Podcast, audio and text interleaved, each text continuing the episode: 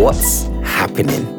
Welcome to season three of Apples and Snakes, the podcast. I'm your host, Yomi Sode, and we have a whole new set of poets and are still focusing on what it means to be black, British, and a poet or spoken word artist. If you are interested in getting a greater insight into the journeys of some of your faves, then join us and keep listening.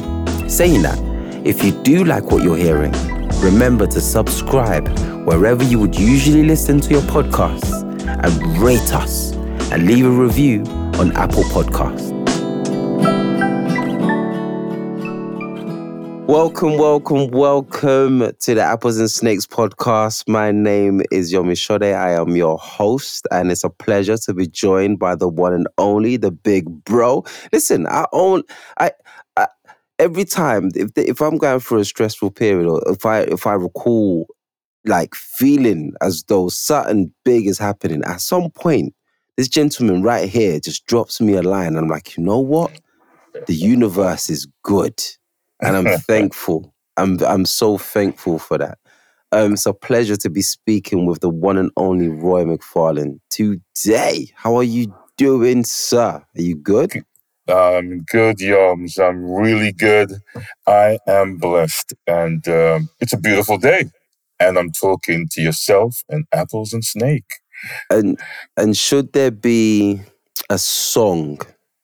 If there was a song to to to describe the kind of mood you're currently in. Or not even that if there was a song to kind of describe your creative process at this moment in time what song would that be? And why? Oh oh oh oh. I, guess i gotta go for the first thing that comes into my head. First thing and it is nina simone um, I'm feeling good, even though I, I can't remember the whole lyrics. But it's, it's the it's the tune. It's that it's that lovely. It just feels like doesn't matter what comes at me, doesn't matter what's around in this world or what's going on, I am feeling good, is, and and it goes along with my writing. Is there um just sticking with that? Not to kind of pressing it. I know there's so much to talk on, but since we're here, do you recall when you first heard this song? Were you aware of the were you aware of the artist before the song or were you aware of the song first? That's a good question. I don't know if that makes any sense because sometimes you yeah. you enter you enter a piece of art in in different ways. Do you know what I mean? Mm. Like some so how did you come across was it the artist first or was it the song first? It, it, it would probably be the song first. Uh, I, right. I think in the in the last decade or so, or two decades, is that I've been really digging deep into the world of jazz and the, the stories behind these incredible creatives. Um, but if I if I if I if if I first met upon this song, in some shape or form, whether it was an advertisement or something in a in a movie, it would have been in the eighties. And in the eighties, I don't think I would have been digging deep to find out who this person was and, and the story behind that person. Mm, mm, mm. And I think it, a lot of that leads into just your creative process and just the way you think, and then even further because. Uh, into the poetry. And for those who are not aware, it will be good to know about your own journey, even though I do have a lot to kind of explore. It will be really good to briefly to, to talk on your journey to this point in relation to your writing. Um, what what should we know about you? Oh, I think in many conversations that I've had over the last 20 years, there's always a conversation about um, being brought up in a Pentecostal uh, church, um, mm. being the son of a minister, uh, and being taught um, the words or being taught by my mother through the Bible. So it's that literary beauty of the King James version of the Bible. Um, the Psalms that I was taught to recite now and then. Um, so I, in even though I'm not thinking about writing, even though I'm not aware of writing, I think there's a bedding in in that journey. I, mm. I think when I was about 12, probably one of my first preaching. I was I was up there on the rostrum at the age of eleven or twelve, preaching the word of God. Mm. Um, and so the way that I perform and and and read and take the stage is coming all the way from from from that all all the preachers that I have seen around the West Midlands, around the UK, some of the great names that we know within our church um, environment. And even further abroad, uh, when I look at Malcolm X or Martin Luther King or James Baldwin, uh, especially in the 90s, I was really kind of looking at my, my the way I deliver, the way my presence is, the the essence of who I was, kind of thing. And. I think it mm. was in the 90s then I started to spread. Uh, I, I questioned the institution, um, but I felt I had something about injustice and, and, and, and talking up against injustice. And so, and working with young men, especially in the, the late 80s and the early 90s, I started to work with, I was a youth and community worker.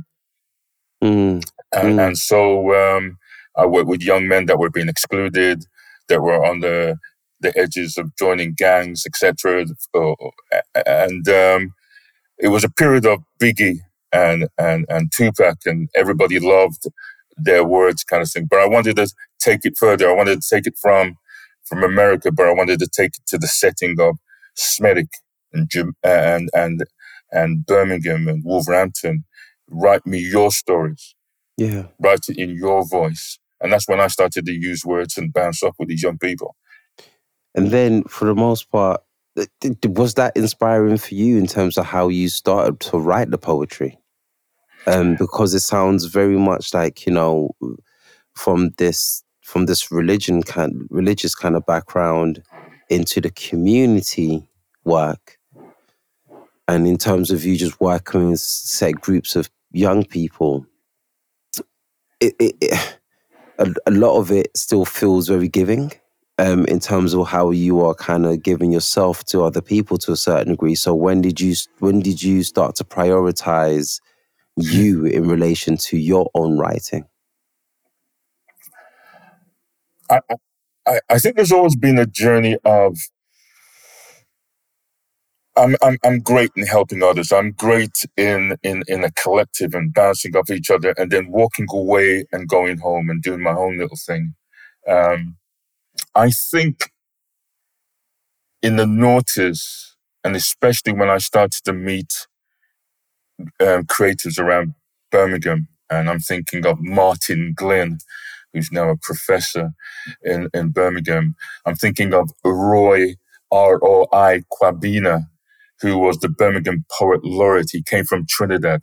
Um, these guys were walking, were activists, and yet using these incredible words. And sometimes in that period of time, as black writers, there weren't there weren't much publishers that was taking on the writers like Martin Glynn. And I'm telling you, Martin Glynn, I think there should be a whole series about talking about the work that Martin Glynn has put out over the last 20, 30, 40 years. Mm. Um, and so we would utilize the stage, we would utilize conferences, we would work with young people and and injustice and and and and be on the front line um, in in our activism, and and in that we would have opportunities to do and to speak our word. And I think it's during that period of time, as I've as I followed these men, that I started to write things. I started to share with them, mm. and then they gave me opportunities to perform on the stage.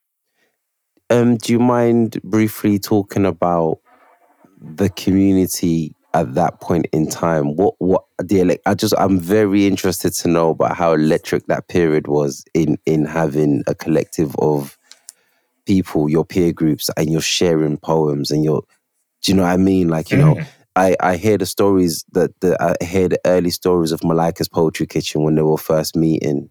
Mm. Um, and the people that were in the space, you know, um, the Rogers, the the Jacob Sam-La Rose, the Malika Bookers, the Nick Makohas, Peter Kahns. And I and I hear these names in this space, you know, Be Manzini, and I'm like, that must have been what on a weekly basis? You're meeting in the kitchen just to share some poems and with that that for the most part that that landscape and what is set for for people like myself in terms of kind of thinking of that that must have that's incredible. I would have loved to be a fly on the wall to kind of see what that must have been like. Do you mind briefly talking about that time in terms of what it was like to be sharing poems and just being in that kind of space? Did you go to any open mic nights? Was it in like a local spot, like a library or something that you met up to share poems? What was that like? Uh, well, it was the, I would say the place, I mean, you've got Malika Kitchen, very mm. London based, etc., etc. Um, but in Birmingham, um, if there was something that was the beating art of creativity, and especially when I joined on, um, it would be the drum and this um, community-based theatre um, place for creatives in the early noughties, late in the nineties, but I, I started in the noughties, and it's it was it would be within that setting because um, the likes of Ava Ming, who, who was this incredible force for writing. Um, she was on the BBC radio. She would give opportunities to people to come on and express what they were doing. That's that's my first exposure. Um, working with the young men in in in, in Smethwick, and then Ava Ming found out about my project and invited me to talk about working with these young men and young women on there. And that's when I started to get this taste. And Ava Ming says, you need to go to the drum or you need to go to this place kind of thing. And, mm. um, and and it's there I would have met. Um, it was quite interesting. I wouldn't say there was a kitchen or there was a, a, a place where a dozen people. No, ah, Writers Without Borders was another organization that Roy Kwabena set up. I'm sorry if I'm going all over the place, but there were no, different cool. little things that were happening. So you had Writers Without Borders. It was a collective of, of people that you would say are predominantly people of color, but it equally uh, had people from East Europe.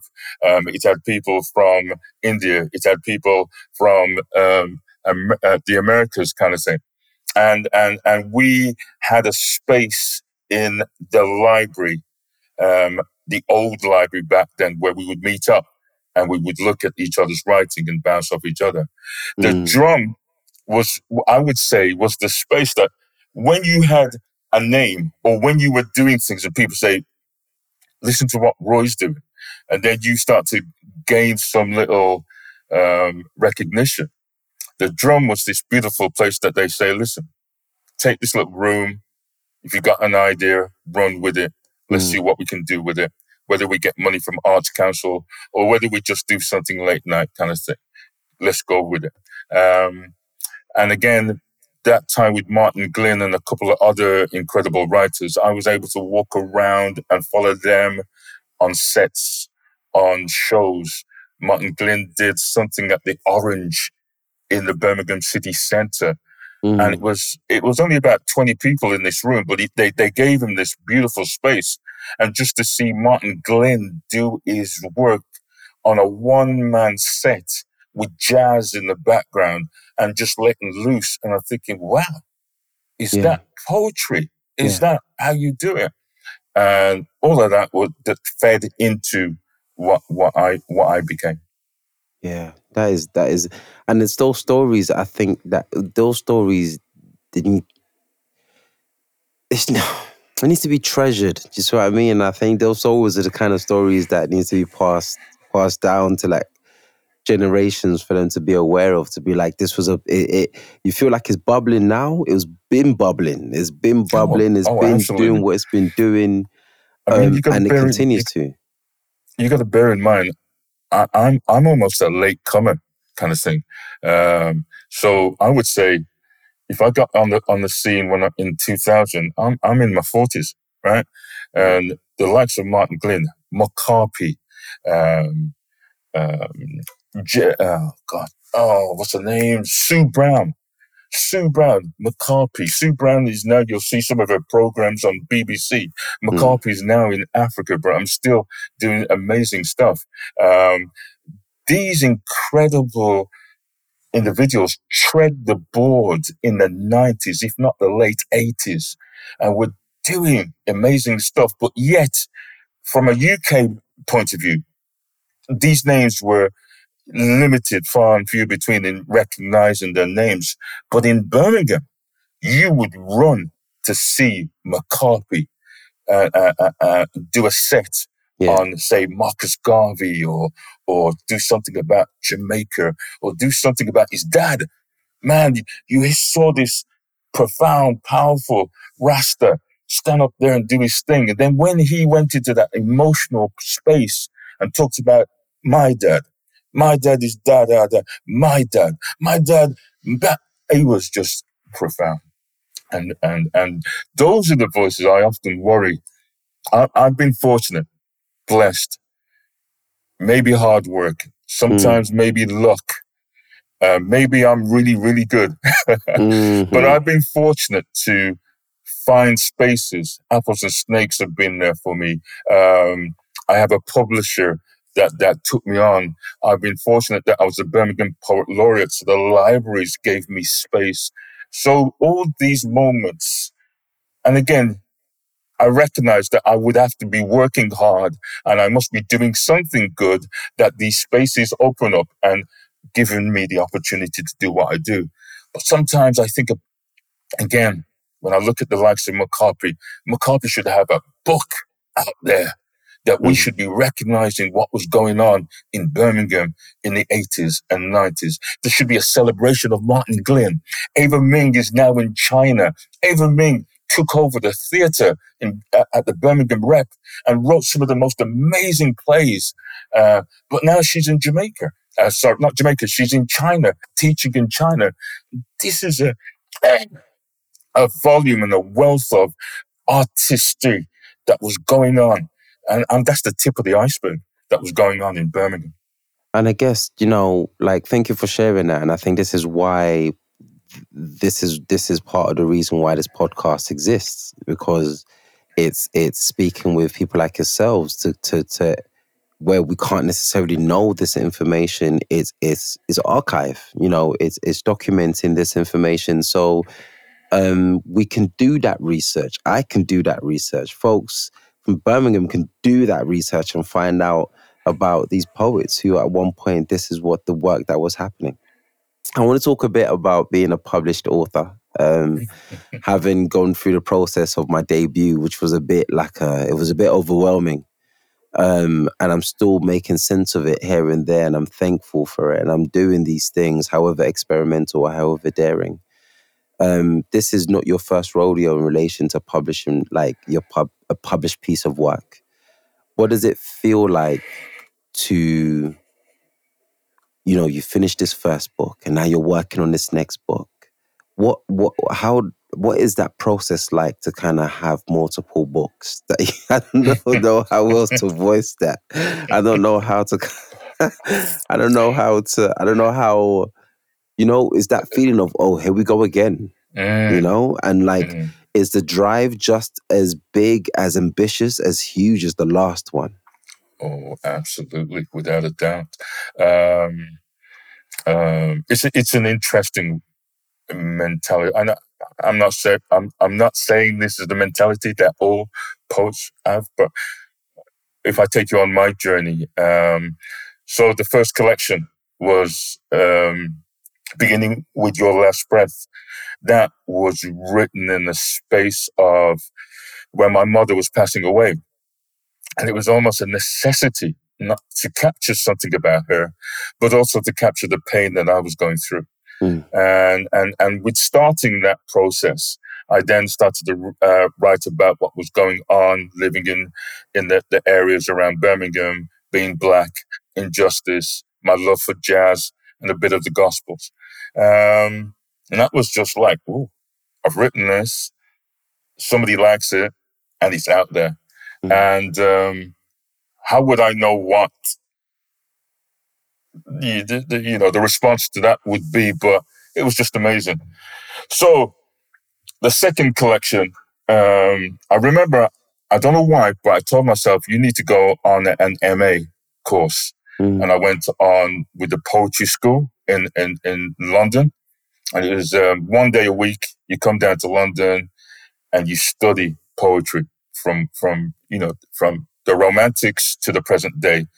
Intriguing, um, not much representation back then of of say poets like myself, but mm. I have to give thanks to people like Tammy, who recognized my journey and and and sought to find writers would talk to me, would tell me to go and search, and and I think I was lucky that Tammy was an uh, is an American living in the UK now, so she was aware of the Gwendolyn Brooks, um, uh, you know, the Langston Hughes and and other writers, and she started to open up more writers to to, to uh, before me, and so that that molding and that support and that pushing generated the second book um, about injustice and sonnets. Because I wouldn't write sonnets, and if it wasn't for for this MA uh, and the idea that you know it's just a scaffolding for you to write whatever you want to write. You can break the learn the rules and then break the rules. Go for it. Go for it. And so um, the second book came out, and it blew my mind that it became sh- um, shortlisted for the T.S. Eliot mm. and long listed, long listed for the Jhalak Prize. Poor little old me. Wow, really? Mm. Um, and, and to this day, it still has, a, you know, wow. And it's quite interesting now because of the success of that book. Yeah. It almost feels like this third book, it was like, oh, you really got to push the leaf. You got to, yeah. you got to go to another place. And um, I often call the third collection my Miles Davis um, witch's brew kind of thing. Um, um, from coming from kind of blue to going somewhere with a, which was a, an eclectic and I think I know what my vision was. It, mm. really covers over 200 years and, and et cetera, et cetera. Do I think people fully understand that this last collection? I'm not sure, but, but, but, but yeah, I love it. I love it. And, and I'm in a good place with it and um, and I'm still looking forward to other stuff in in the future. And I, and and uh, we'll touch on this a bit more, I suppose, with this last one. It's something that you, while you say, do people get? I still feel like you've done it on your terms. I feel like mm. you you've done it and in you wrote this on your terms and you're not necessarily trying to chase everything that your last collection achieved to a certain degree and that is a risk within itself especially if you in this field where you know the voice and and and speaking to in your true voice is something that to some degree could be uncomfortable for people to kind of like understand or acknowledge you know mm. um off the back of you just speaking about your collections actually i'm really interested in knowing if there if there if you know a significant point in your journey that stays with you. That you're just like, you look back on it and you say, you know what? I'm proud of that moment right there. I'm super proud of that moment right there. I don't know if you have one in the pocket that you just like, that you return to from time to time. There's, there's so many. There's so many. Um, you gotta pick one. you gotta pick one. You gotta pick you know, one. Again, I'm gonna go with the first thing that comes to my mind, and and and and you know what?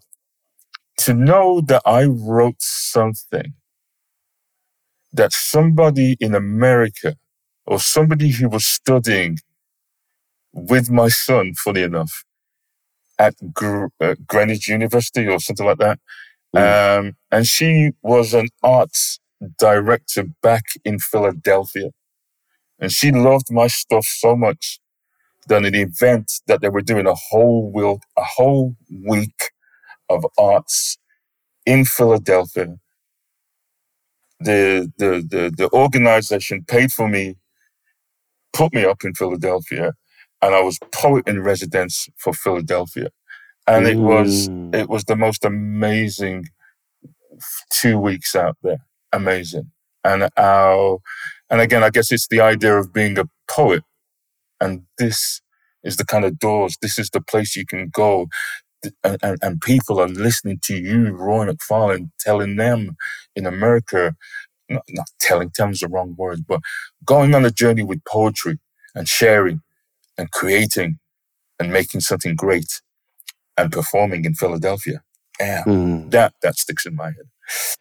We have um we have I've had the great pleasure of sitting and having breakfast and we're just gisting. And it's a beautiful moment where we've actually just sat and we're just like reflecting on like the gig the night before. And then we're just talking about life now and the next steps and blah, blah, blah, blah over breakfast. And and you know, I told you I'm holding you to one account in terms of like a specific, specific artist that I'm really keen on you working with. Um, and I'm hoping that happens. I'm going to name the name. I'm just hoping it happens. But in key, in staying in that, in staying in that, I think there's not a point that I've watched you perform that that I'm that I'm actually so enamored and I kind of and I and I tune into your performance.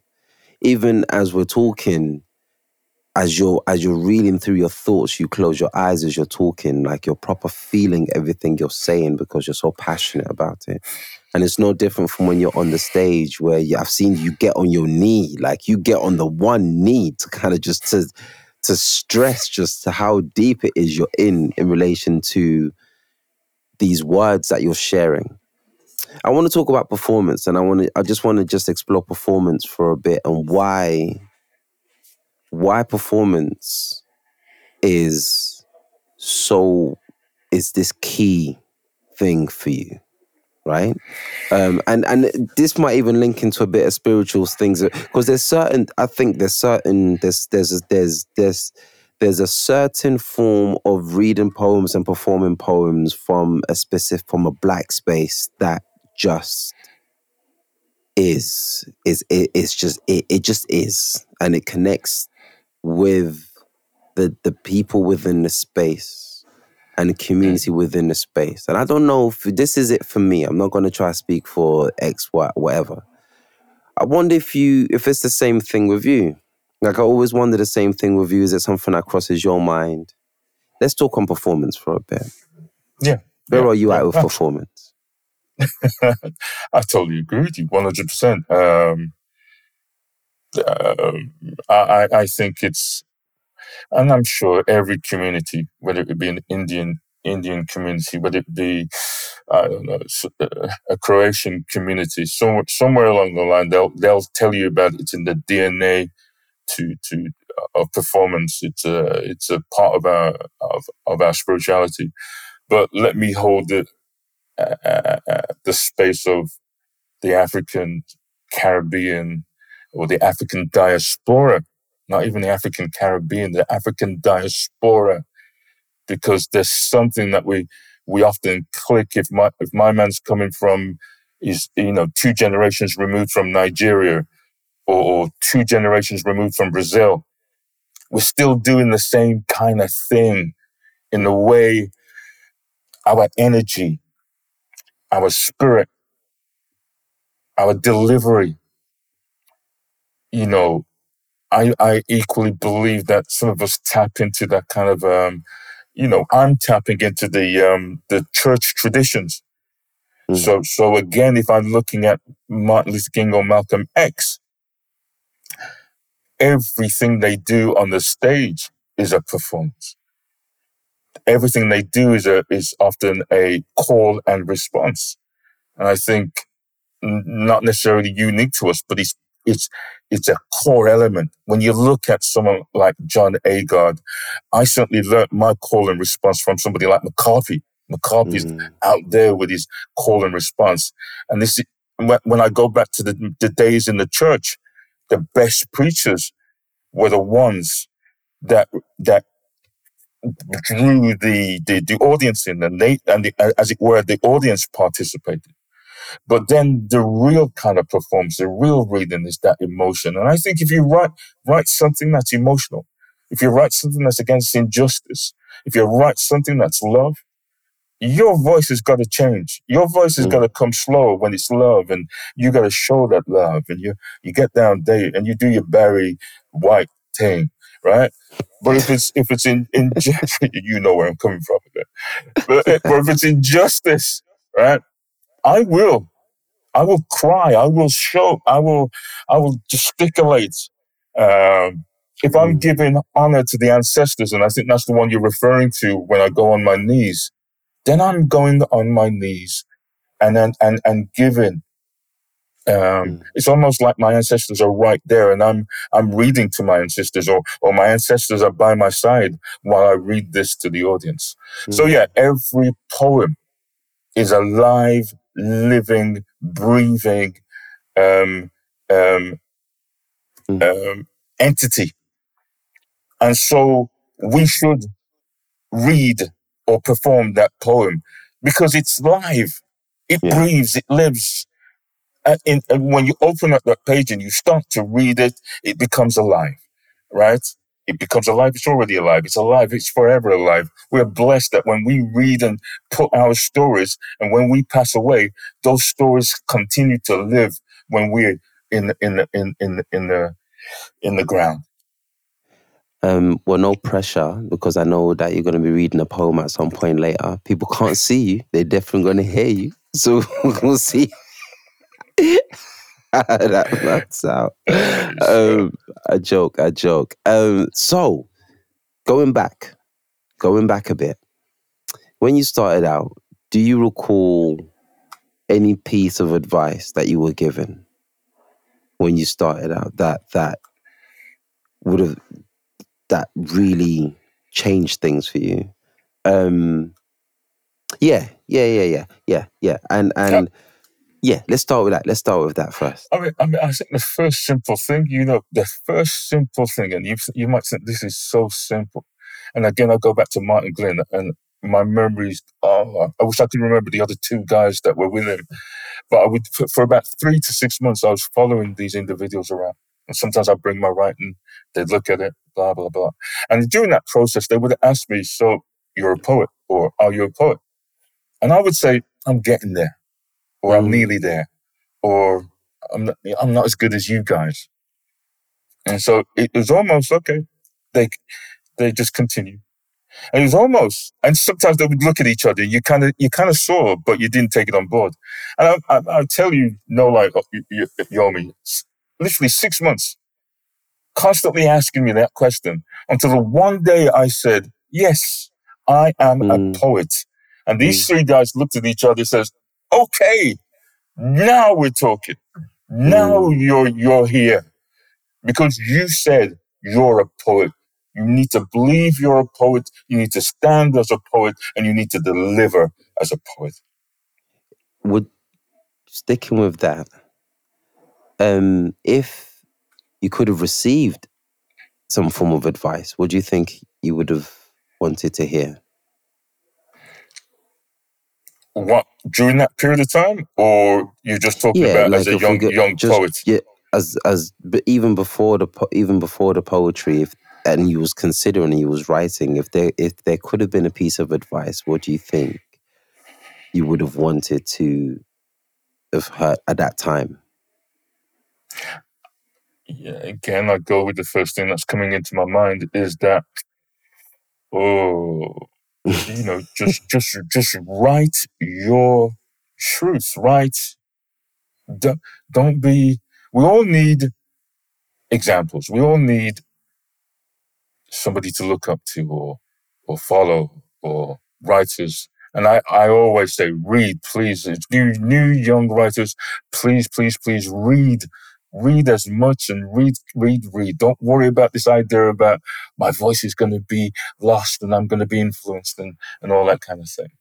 But, um, I guess what I'm trying to say in all of that journey, trust your voice and write your story because it's there and it's unique. And sometimes we think somebody else has written that story. So how can I write that story? Or that person wrote that story better than me. Mm. Wow, I can't write that. No. Every one of us has a beautiful, unique, powerful story. No matter how many that times that theme has been spoken, that title has been said, write it. Do not be afraid to write it and write it your way. Well, you know, some some are like genuinely afraid just to tap into that truth, tap into the raw, tap because a, lot of the times, you know, like folks just think poetry is so serious that they can't even come up for air, just like a breather. Like, oh my god, just getting me to write. How I don't want to break myself down anymore. That I'm trying already. I'm like, take it easy, just take it easy. But then, if we were to stick with the truth, even to get into a space of the truth is is it's tough. Like it's one thing to just be like, oh, just write it. Um, and well, oh my gosh, we're winding up in a bit. Oh. I'm I'm really interested. If you're since we're talking truth, what did it take for you to tap into your own truth? uh, because you know the I, thing is, it's one thing to actually say it to someone. It's another thing to actually you know, provide an example of this was what's happening to my truth felt like. This was my process. Mm. So we get to kind of at least know what that journey for you is like in order for maybe someone else might be going through a similar mm. thing to know yeah. at least how to kind of process that, you know? I think I, I, I, I think my turning point with the truth and and and again, it's not sort of like an em- empirical truth. Mm. It's not like two and two makes four and, and, and, and, and a science of a truth. But there's a truth that you dig deep, you become vulnerable. It's raw. It can be painful. It could be insatiably happy, but you, you write it. I want to hear the giddy, crazy happy, as well as the painful raw ness of, of, of grief. And I guess beginning with your last breath, somebody once told me, and I don't know the ins and outs, but he told me about the, uh, the, the, the, the concept of duende. And it's almost like writing the darkness, the, um, the, the, the, the, the, blackness. I'm sure they use that reference about the blackness. It's a, a sort of a, a Latin or, or Spanish concept back in the 1930s. But you write that raw darkness and let it loose on the page. And only then are you become released uh, and you just see where that goes from there. And sometimes we write things that may never come to fruition in a book, yeah. or or you know, I'm sure you know you've got files and you've got drawers full of writing. And again, that's the reason why I think we just, just write, just write it. Write that thing where you are vulnerable and let it loose and let it flow and let it, let it come on that blank page. Because oftentimes the black page is a scary thing.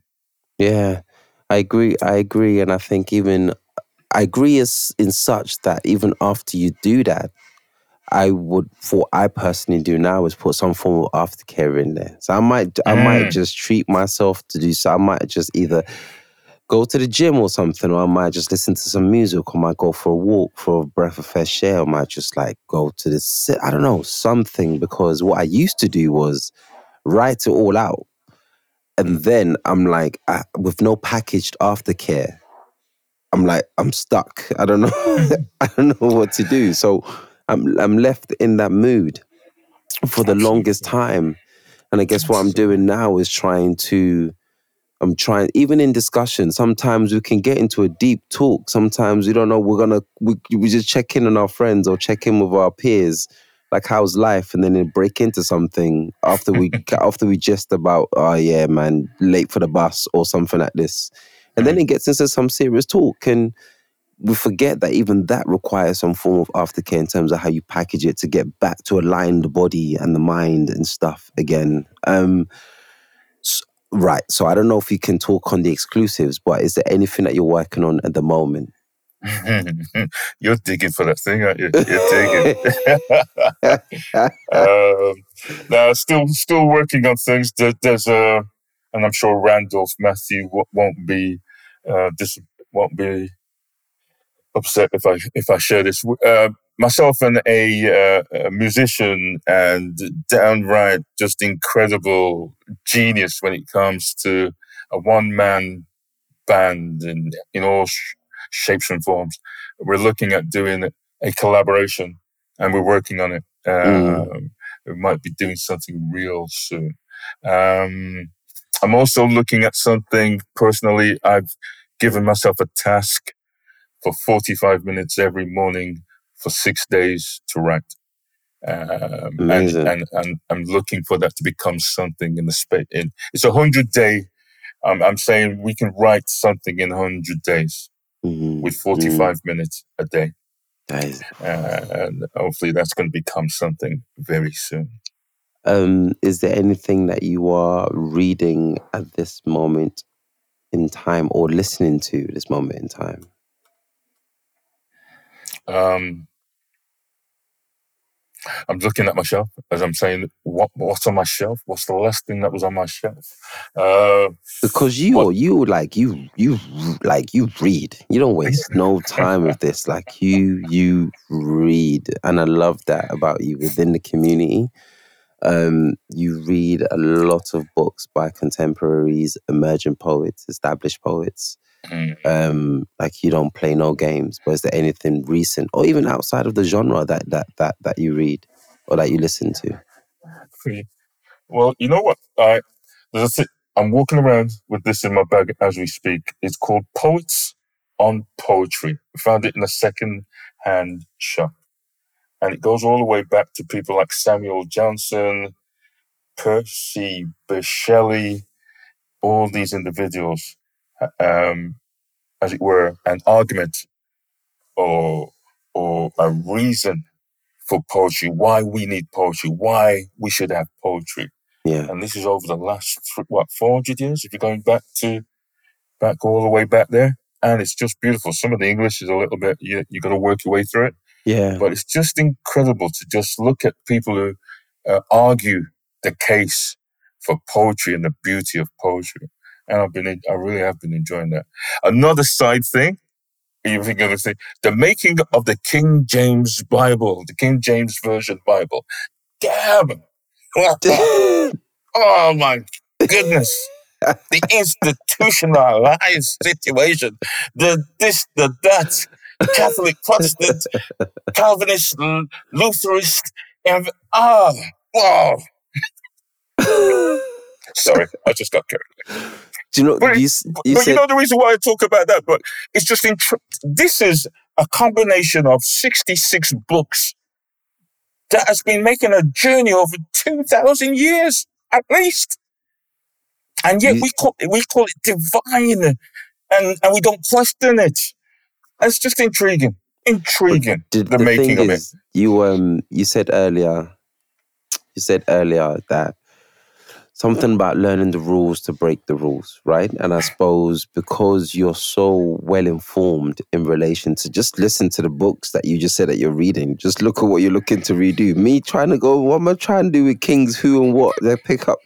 You got time. I ain't trying to do that not anytime soon, but you want to do it. And I'm like, I rate it because because there's something in it that you're going into for research and part of geeky as well because this is genuine interest but also it, it, should there be something in there that you're looking to break the norms of to kind of bring it to to to raise the awareness of it to to, to myself or even younger generations of of writers to show the possibilities? And i i guess this is this it? Is this is is this part of the aim or what you would like to the idea of what you feel not only you should do, but poets generally should should aspire to aim to do.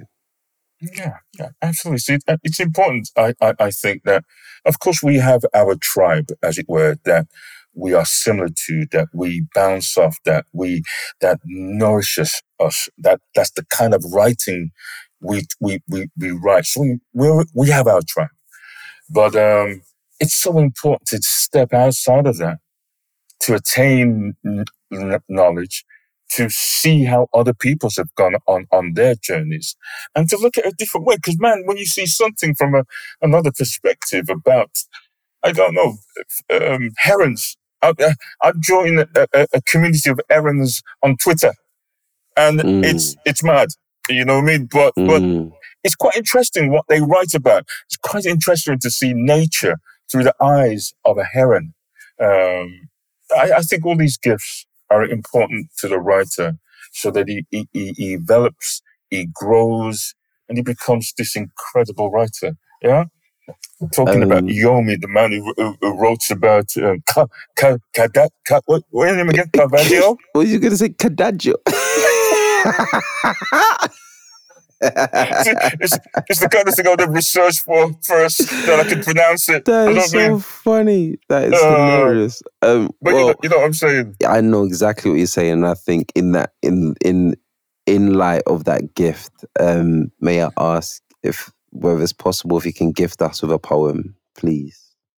Well, since I've been talking about a heron, I'm gonna go with this heron, and and I and I'm sure you you you know this one really well. Mm. Um, and this was written in the idea of when I first, when I couldn't, after George Floyd murder, I couldn't write, couldn't do anything. And I was walking along the canal mm. and I saw a heron, never seen one before, saw a heron, and something just started and, and started me thinking and started to have a conversation. So the book starts off with the heron, the book called um, Living by Troubled Waters, and it ends with a heron in acknowledgement of those who have gone before us um, through deaths in custody and, and etc. etc. So this one's called To the Heron Who Stood With Me in the Ruins of Another Black Man's Life. After Gwendolyn Brooks and Gil Scott Heron. To the heron long and lean, standing still on the corners, where the waters bend. To the heron gracefully grey, poised at the water's edge. To the heron painted in the tapestry of reeds, waiting, waiting. I want to learn the art of waiting in these dreadful times, thick engulfing, choking times to the heron, long limbed, taking one, two steps, stretching those wings like Michael Jordan, to rise in brilliance. To all herons from the lineage of Bennu, he who came into being by himself. To all the herons left school real cool. To the heron lurking late in summertime. To the heron with the slow wing beats of a double bass on a jazz June evening. To the heron, motionless, still, standing still.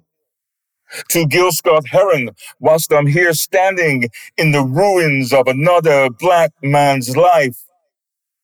I am death, cried the vulture, for the people of the light. Yet, here we stand on the muddy banks of life, longing, begging, pleading, needing change to all those gliding towards the sunset. Beautiful is your name. Thank you so much, Roy. And uh, um, I have to actually, I have to shout out um, Nine Arches Press. I have to hold, yeah, hold tight. Jane Commane. She champions you so much and the work you do so, so, so, so much. Thank you for that reading. And thank you for just spending this time to just kind of explore, that just talk on and explore you and everything about you. And it's been quite the journey. And I hope it's the first of many conversations, man. Thank you so much. It's been a pleasure, Yomi, and really, one more time, just to say thank you to you and the people behind the scenes for for just allowing me to be in this space, to be me, to talk. It's been a blessing. I thank you. thank you for listening to Apples and Snakes the podcast. I've been your host, Yomi Sode, and I hope you have enjoyed today's deep dive into the lives of black British poets and creatives. Thank you to our audio producer, Drew Hawley, at the Lab Studios. If you want to find out more about Apples and Snakes, head over to applesandsnakes.org and follow at Apples and Snakes on all social media channels. And remember, if you like what you are hearing, please, please subscribe wherever you would usually listen to your podcast and rate us and leave a review on Apple Podcasts.